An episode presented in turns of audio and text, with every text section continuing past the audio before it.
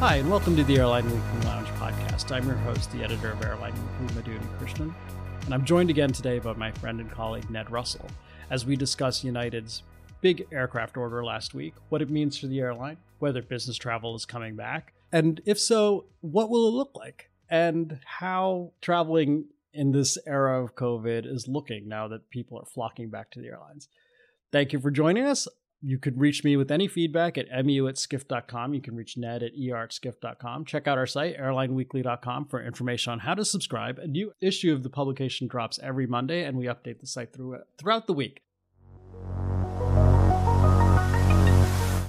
Hey there, Ned Russell. How are you? Hey, Madhu, I'm good. Welcome back, and welcome back to all our listeners. We took a bit of a hiatus last week, and we're back. Um, we're back recording the Airline Weekly Lounge. Um, so, Ned, uh, a lot happened in the week that you were gone in the wilds of Colorado. That's right. I hear. Uh, I hear it wasn't uh, lacking for news, Madhu. No, it wasn't. A, a, certain airline made a made a very large order. oh, was it? Was it a PSA? What? No. Yeah, no. It, it, was it Piedmont? No, it was. Uh, as you know, we kind of discussed uh, leading up to uh, two. We kind of discussed two weeks ago uh, United had finally announced its 270 air, narrow body aircraft order, which was uh, which was uh, you know the blockbuster. Everyone was you know probably the worst kept secret in U.S. aviation. Um, something for at least the last month.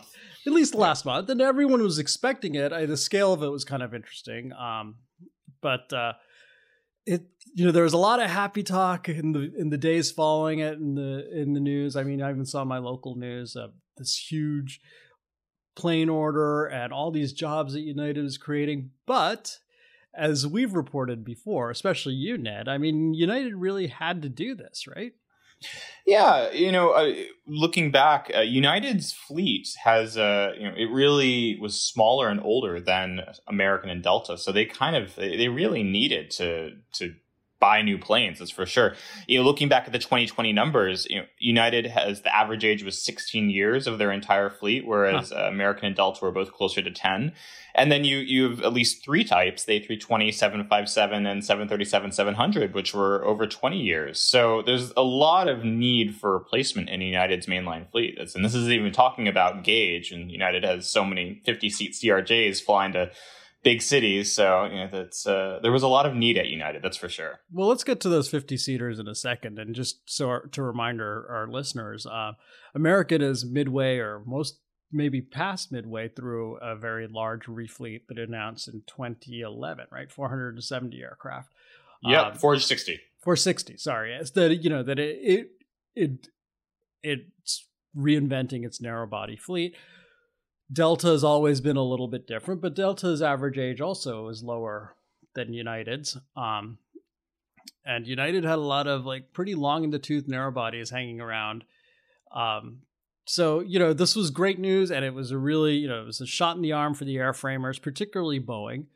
Um, and I really what was, what was the breakdown, Madhu? You you covered this while I was out it was 200 um, maxes of various kinds, um, including the Dash 10, the largest iteration, and 70 um, 321s, uh, Airbus oh, nice. 321s. So, uh, you, you know, United, uh, United is United's gauge will go up by about 30% on average once this fleet is done. So the average um, number of seats per departure will be up by 30 percent. And Ned, you, have the facts and figures in your hands, right? I mean, how what was the average seat on departure for United? It was pretty low compared to its competitors. It was so in 2020. Now, admittedly, this was hit by the by the pandemic, but United's average seat per departure was 104 seats compared to American at 111 seats per departure, and Delta at 121 seats per departure. So you know, and United was weighed down because like I said, they have a lot of 50 seat regional jets in their fleet because of scope limits, mm-hmm. and so that it keeps them smaller. Right. than uh, than their competitors. And this has been a long standing strategy. I remember Scott Kirby talking about this when he was still president of United several years ago about you know flying an inferior product, the a CRJ 200 to you know, Rochester, Minnesota, and then losing uh, the premium passengers to competitors who fly two seat dual class regional jets or even mainline jets. Um, maybe Rochester, Minnesota isn't the best example, but Fayetteville, home of um, North Arkansas, home of Walmart. Right. You know, he used the example of a Walmart supplier flying from Hong Kong. Would they want to connect to a United all economy CRJ when they could fly American over DFW and then, you know, connect into domestic first on a, a mainline plane? So it, this is it's not surprising that they plan to retire or, or increase the gauge. And are they retiring some of these small regional jets, Madhu? They are. They are. Uh, they're retiring some of those regional jets, but more importantly, I think, um, at least I find found more important, more interesting was that uh, it was kind of an acknowledgement that uh, United needed to do something about its uh, how it flew its 50 seaters. Now it's keeping the 50 seaters for some missions, but United had been flying 50 seaters into its hubs, which just wasn't a great use of gate space, you know, staff time, um, and in slot restricted airport slots.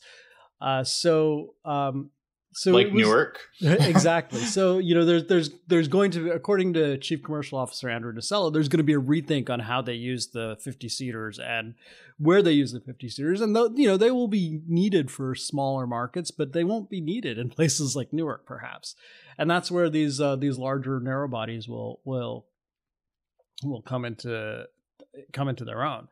Um, so uh, it's you know they um so ju- I had to look it up. I'm sorry, but yes, uh, United will be retiring about three hundred, uh, replacing about 300 aircraft with its new orders. So it's it's the in in aggregate so, the carrier is taking delivery of 500 aircraft.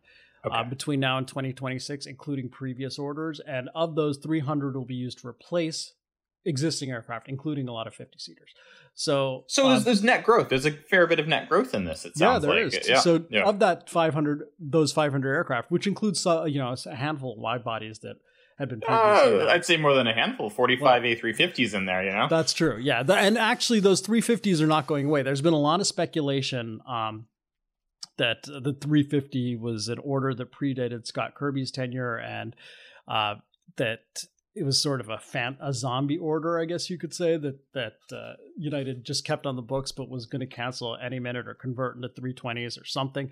Uh, but they are keeping the 350s, which is also interesting. So you know, yeah, you're right. So of these 500 aircraft, 200 will be used for growth, and gauge will go up by 30 percent. So it's a it's it's a it's a pretty you know interesting order. And it's also i think you and i were discussing just before we went on the air that uh that it's kind of acknowledgement that uh, delta and american had the right strategy um a few years ago right?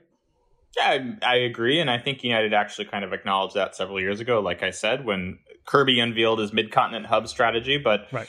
you know they're finally getting well they've finally ordered the the mainline planes they need to really realize that that strategy. It's uh you know, so far it's they just they haven't really had the planes, and it's been those one-off deals for ten used A319s and stuff like that. But it, this seems like the order that they've needed and no acknowledged that they've needed, if not directly but indirectly, uh, for a couple years now.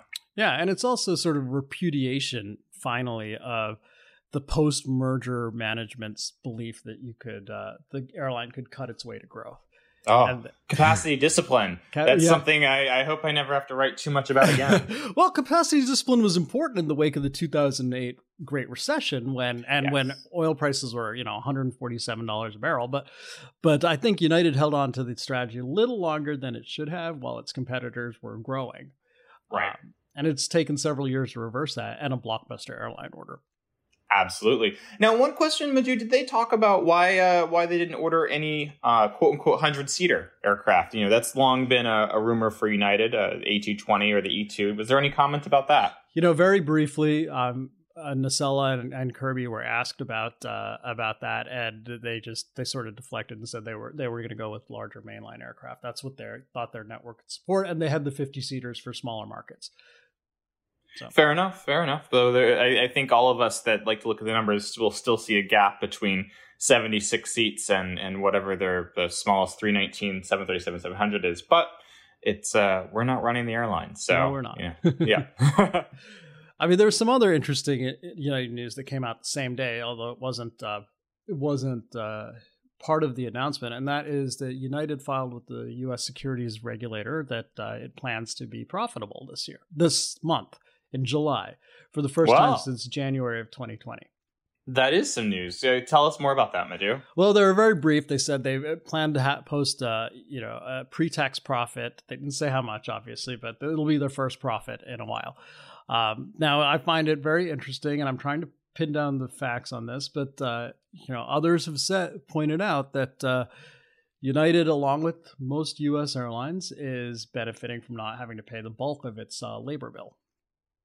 That's right. So it's easy to be profitable when one of your largest top line expenses is essentially covered by the taxpayer, I would say. I I would think so. Now, I think the you know they'll have to pay the piper on October 1st because the federal funding expires in September 30th. And I don't know from what I'm hearing if there's political appetite for more funding.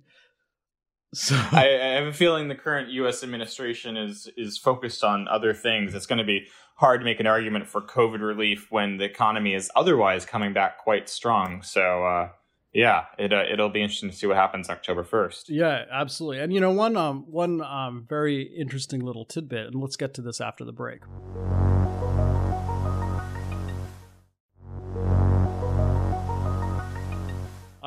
We're back. You're with uh, Madhu Unnikrishnan. That's me, the editor of Airline Weekly, and Ned Russell, who covers airlines and uh, all things aviation for Airline Weekly and Skift. Hey again, Madhu. Hey. So we were just talking about United and its planned profits. Now, one thing that uh, Scott Kirby said in a very offhand way um, during the call with reporters last week was that uh, business travel is still down more than 60%. And international travel is down he said more than that. So we can guess around 70% if you just like look at the sort of what's open what's not where this very asia focused airline is was flying or not asia focused but an airline with a huge asia network before the pandemic. What's open and what's not you can guess it's around 70% now right. as you and i both have, have covered before ned i mean united's revenue is a three-legged stool basically right? It's a domestic leisure travel business travel of all kinds and then international travel. And right. it had the largest, sort of most expansive international network of any of the big three US carriers. Absolutely. And that's been good and bad for it in different years. When uh, pre-pandemic, when the U.S. domestic market was was booming, that you know United was eagerly trying to catch up there, and and now they've said that international is going to be their big moneymaker as they come out of the pandemic. So it's uh, yeah, but right now it seems international is still, like you said, way way down. So there's a lot of happy talk um, coming out of the industry in general that uh, business travel will bounce back to to 2019 levels starting in September when kids go back to school when schools reopen and offices reopen and people go back to work and they don't have to worry about childcare as much as they did in the US. Um, but I'm call me Cassandra, but I'm a little skeptical. about the fall, about people going back to business travel and everything? I am. I'm very skeptical, and I'll tell, tell you why. more, Madhu. I'll yeah. tell you why. I mean, you know, there's there's a lot. There's there's a tension now between large employers and employees who've gotten used to uh, working from home, back coming back to the office. I mean, so I was just reading an article about uh, you know three of the largest um, banks in the U.S. Goldman Sachs, uh, J.P. Morgan Chase, and um, why am I blanking on the third? Anyway, Bank of America. Yeah, yeah, have said you know employees, uh, workers will have to come back to their offices soon. That that uh, I think Jamie Dimon said something like, uh, "Commuting's terrible, but deal with it." right. but what's interesting is a lot of the European investment banks that have presences in New York are um, actively recruiting employees from the U.S. banks offering them the perk of being able to come into the office once a week or whenever they feel like it. So, Interesting. So there, there. I don't know if there's going to be as many people going back to their offices as a lot of the airline CEOs think. That's one thing. The second is, um, you know, I, I I've talked to friends of mine who are investment bankers. This is anecdotal, but I've also been reading the stats from consulting firms. Um, I think BCG said it planned to um, cut its tra- pre-pandemic travel budget or expects its its travel budget now to be 30% lower than it was pre-pandemic. And as you know, um, consultants are among the most uh, intrepid of road warriors. Absolutely. A number of people I've known that'll go, you know, work on contracts for months at a time that see them flying back and forth every week is, uh, right. yeah, it's sounds tiring, but yes. yeah, exa- exactly. But you know, th- so that's 30% uh, travel budget um, reduction is is a, is a big chunk. That's all premium travel that's just going to disappear. Um, so there, there, there's that, and there's also you know this notion that a lot of the airlines are saying, well, you know, that'll all be offset by these digital nomads who fled Silicon Valley, fled New York, fled wherever, and are living in Boise or Montana or wherever. And they'll go back to their home offices once a week or twice a month or something, and that and that'll offset all this lost business travel. Um, but I'm still trying to square that. How is traveling from Boise to San Jose twice a month going to offset 30% BCG and other consulting companies 30% reduction in business travel? Can you It do that doesn't. math? Right? no, no.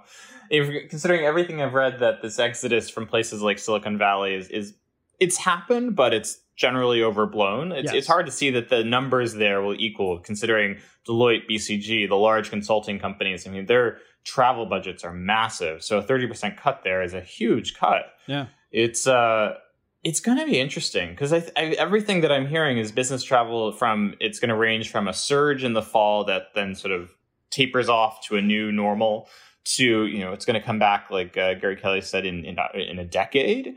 You Right. know, it's uh it's really an interesting question like where we're going to be. There is appetite, but Yeah. like I, it feels like there is going to be some kind of reset. Uh, you know, some is uh, plenty is going to come back, but not all. But and the pace, the pacing is really a question. Right. And here, here's an important distinction, I think. You know, so if you hear the, a lot of the airline CEOs talk, they said there's pent up demand to vis- for people to get back on the road. That is absolutely true. I know you really want to get back into business travel, Ned. I, I personally That have become. true. I don't deny it. I don't I- deny it. I personally have, have grown to to love not traveling, but you you want to get back, and and you know, and that is true. There's a lot of pent up demand. It's I'm I'm I'm an anomaly, but um, but there's that pent up demand running into against uh, companies' sa- chief financial officers who've go- grown very very comfortable with smaller travel budgets. So they, I mean, may- I, we speak from experience, Madhu. We we there's appetite, but you know budgets aren't back. So it's Right. uh yeah, it's And- it's yeah someone i was talking to last week uh, just sort of a anecdotal um, uh, conversation said you know the, that uh, it, at his company it just seemed very unlikely to he was he thought it was very unlikely that the um, cfo would restore the t&e budget to anything like the 2019 level at least for a couple of years because Right, right. you know the, I mean, anything. I feel like you go out enough years from a crisis, it's gonna you know, things will grow back. But Yes. right, it's yeah. and especially when companies have seen they can they can actually do business over Zoom. I mean, it may not be optimal, but they can do it. So I can see why the bean counters would say, "Well, you can do it." So why? Madhu, one of the you? things I've heard a lot about is that internal company travel is probably going to drop off. Very little will come Yes. back, though external travel is likely to come back a lot faster. Is that something you've also been hearing? Or I've definitely what- heard that. I've definitely heard that. Sales uh, sales calls will go back probably to some degree. You know, not probably not to the same level it was 2019. But you're right. I mean, I've heard that internal travel is just gone. Trade shows. It might take a while for them to come back, especially abroad in countries that are not vaccinated. And we got to remember, you know, even like I think I just heard this morning that the continent of Africa only two percent has been vaccinated. That's more than a billion Wow. people, right? Yeah. Uh, um, you look at Japan. I mean, Japan is is considering having is going to have the Olympic Games very shortly, but I think single digits of the population has been vaccinated. Um, so, I mean, we we can be blinkered here in the U.S. and we're very lucky that we're you know things are reopening, but for the vast majority of the world, things are not are not looking very Right. good right now. So Right. I, you know, trade shows probably will take a while to come back. I think there will be more movement from what I've just been hearing anecdotally. Like companies that have gone fully remote will probably have some kind of offsite every quarter, or you know, Yeah. But uh, But that doesn't replace, uh, you know, regular all the regular business travel one offsite a quarter. You know, No. like you said, it's uh, it's it's still a reset down from where it was pre-pandemic. it certainly does not replace the kind of business travel of you know, say an investment banker buying a walk-up fare from New York to London for for two nights. Right for two Right. nights of meetings. That that it Right. doesn't replace that. And from all, everything I've heard, that travel is just gone, at Yeah. least in the near term. And I've heard from people I know in in finance that they're being encouraged to take lo- fewer but longer trips, and that seems to be the mantra at least through next year. So, nice. Nice. once again, I mean, um, you know that that walk up fare, that hypothetical walk up fare we just described from London or New York to London, paid a lot of the airline's bills. It absolutely did. It was a you know I don't remember the numbers, but you know com- compared to the number of reservations, it was a significantly higher portion of uh, of revenue for an air for airlines across you know any major international airline. You know, business travel was a high proportion of yes revenues versus bookings. So yeah. You know that's going to be it's going to be an interesting shift, especially in the U.S. as as federal support you know comes off in October. It'll be interesting to see where airlines are at. Yeah, and the other dynamic that I really haven't heard addressed, but I, I think it's worth asking is what happens in September after Labor Day. The Labor Day holiday in September here sort of marks the end of summer in the U.S. and usually schools reopen right around that time. So uh, you know, people by all accounts, and we we can get to your recent experience. By all accounts, everyone's flying all over the country now, going to Disneyland and and and hiking in in Yellowstone or doing whatever it is. But they're going to be doing less of that when school opens. Absolutely you know, it's uh, it's. I mean, the airlines, uh, like you've heard, are betting that business travelers will be back, but it's going to be interesting to see if they run up against the wall that we've been talking about. The the CFOs that are saying no, we don't need to do quite so many trips uh, right away, or if if they'll be back in force like airlines are hoping. It's it'd be interesting because we saw last year airlines, even though the the the vaccines weren't out yet at the end of summer, capacity started rolling back again. Mm-hmm. Will we see the same again this year? And the question is is not you know, normally capacity does come back after schools go back in a session, but what needs to be looked at is if it's a greater percentage than what we saw in 2019. Is it is it a higher you know a greater rollback than normal? And uh, I, you know, only time will tell. As schedules are still flexible. Uh, one or two months out. So it's it's too soon to to really say what the fall is going to look like. But you know, we have uh, second quarter earnings coming up, so we'll start to get some some firm guidance on this in the next couple weeks. Yeah, we will. It should be interesting to hear. I mean, Delta kicks it off next week. Um, it's always kind of a bellwether for me. It'll be interesting to hear what uh, what Bastian and company have to say uh, with uh, what they're looking for the fall. I mean, I spoke to Gary uh, Southwest CEO Gary Kelly last week, and he said something like uh, no one's smart enough to be able to predict what's going to happen after the pandemic.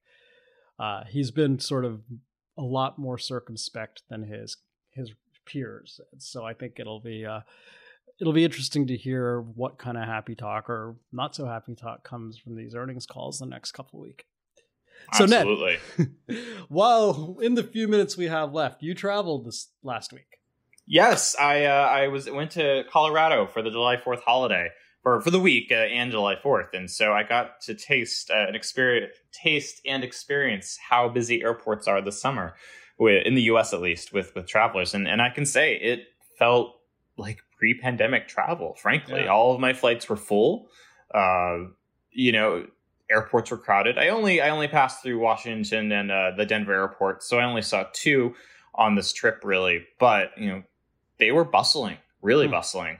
So it's uh you know the numbers according to TSA numbers screenings were were about a, down a 20% to 25% compared to 2019. So you know the numbers aren't there but you couldn't see it at you know I went through two hub airports and you really wouldn't be able to tell that they were down down a quarter compared to 2 years ago.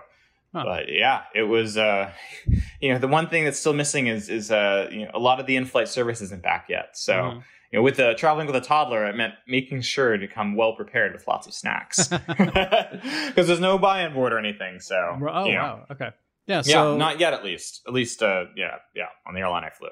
And were there any choke points or any new security, um, regu- any new annoyances with security, or was it no you know uh, uh, my family and i traveled pre-check so it was it was smooth going through. You know regular security looked a lot more uh, the queues were longer but i can't say that it was particularly painful. You know it didn't look terribly long. There were no queues out into the parking garage or anything so you passed through relatively easily. Um, it was smooth but it, it definitely felt like uh, like like you know back to normal. Um, full planes. Yeah. Wow. What can you say? Well, welcome back. Um, so that that's a wrap for us here at the Airline Weekly Lounge. Uh, if you have any feedback for me, you can reach me at mu at skift.com. You can reach Ned at er at skift.com. Uh, check us out, airlineweekly.com, and new issue drops every Monday, and we update the site throughout the week. We welcome your feedback, and thanks for listening. Thanks, Madhu. Have a good one. Goodbye.